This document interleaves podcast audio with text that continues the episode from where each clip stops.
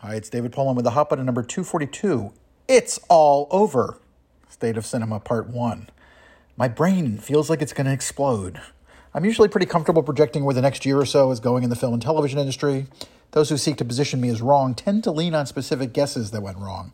But in terms of the overall perspective, I've been a lot more right than wrong. And I'm almost always about six months ahead of the other journalists.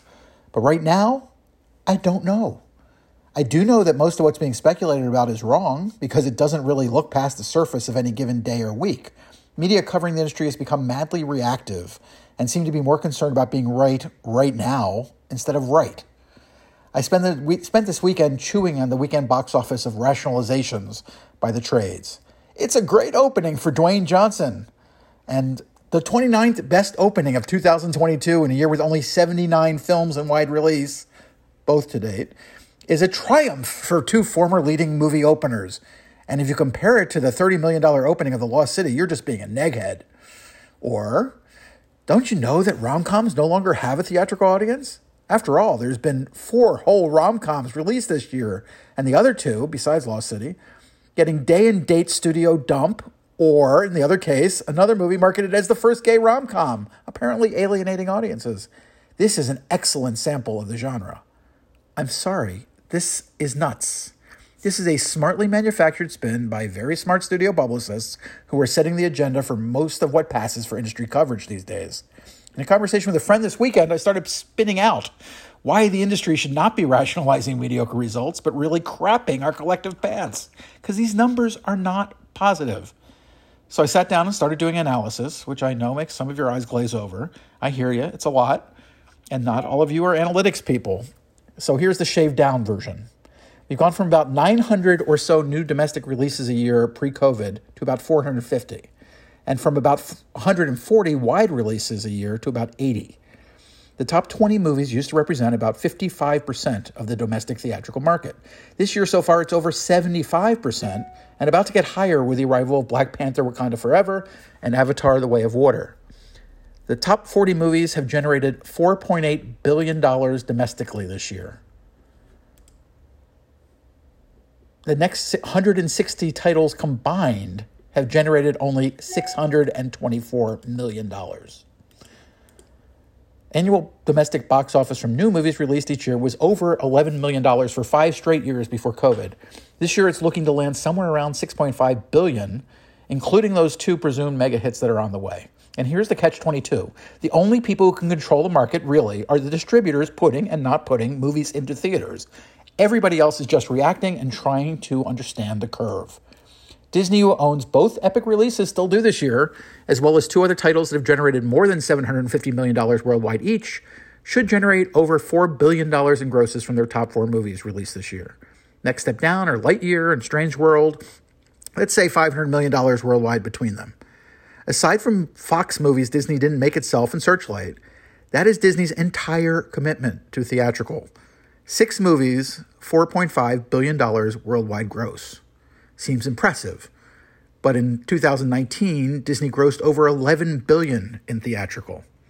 If grossing less than half their potential theatrical revenues is where Disney wants to be, no one can stop them. And if the movie theaters that allow Disney the range and flexibility to make $4.5 billion worldwide this year start closing, cutting into that gross, Disney will have actively created an even deeper reduction in their own revenues. And remember, this includes the now only a division Fox. Searchlight has its own space, but aside from Avatar and other IP rights from Fox, Disney only released three Fox movies this year, and combined, they grossed under $250 million worldwide. The biggest by far was the uh, Death on the Nile, and the sequel to that is being made by Disney now.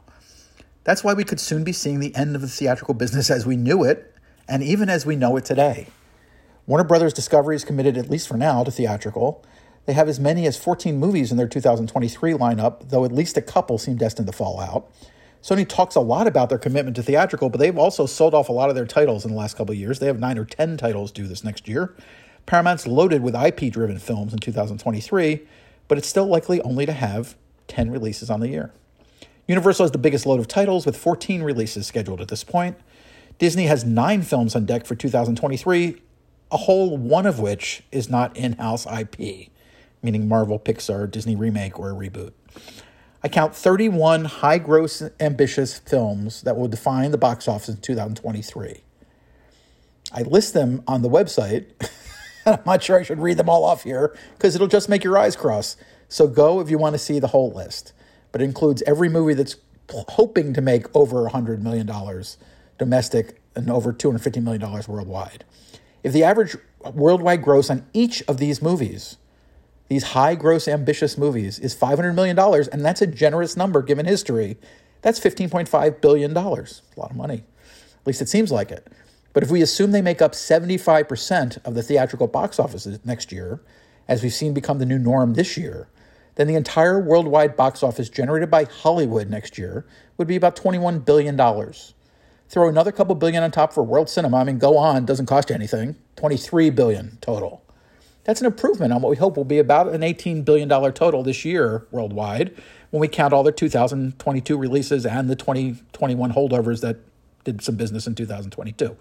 But it ain't the 41 billion bucks of 2019, which was the seventh consecutive year with a worldwide box office over $35 billion. So, does this give me hope for the return of a fully operational theatrical exhibition business? No.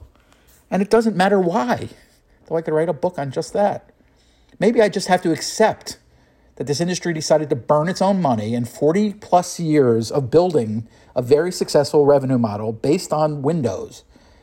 This is a model that built very focused interests and revenues through a series of steps that took advantage of differing groups of movie consumers on each level of comfort in each level's engagement, in each group's engagement. The replacement, in many industry leaders' eyes, is to spend a fortune on content, to let whatever floats to the top of popularity rankings find its way to the top, and then hope people don't tire of paying for your increasingly expensive service every month. Movie going, for the most part, has always been a habit that the industry cultivated not about just going to see the biggest movies. What TV we watch, much the same. So, with few exceptions, people won't pay for specific content so much as for a content ecosystem, which is what the broadcast networks were and what Netflix really is now. But in trying to build an own library, uh, an owned library of value, Netflix wildly overspent, and in misreading what Netflix was doing, others followed that same mistaken idea without any financial motivation to do anything but work on that ecosystem, special product, especially that which costs a lot of money, will soon be an endangered species at Netflix and everywhere else. This is the way of industry history. It's a circle of life. It's not my thing, not something I can do anything about, but observe it. We wish, though we may wish all day and all night, history repeats itself with astonishing consistency. So perhaps it's time we expect the worst, not only for theatrical, but for the whole industry and what this means for it. If this is the new normal, what happens? Well, that's part two of this piece. Until later.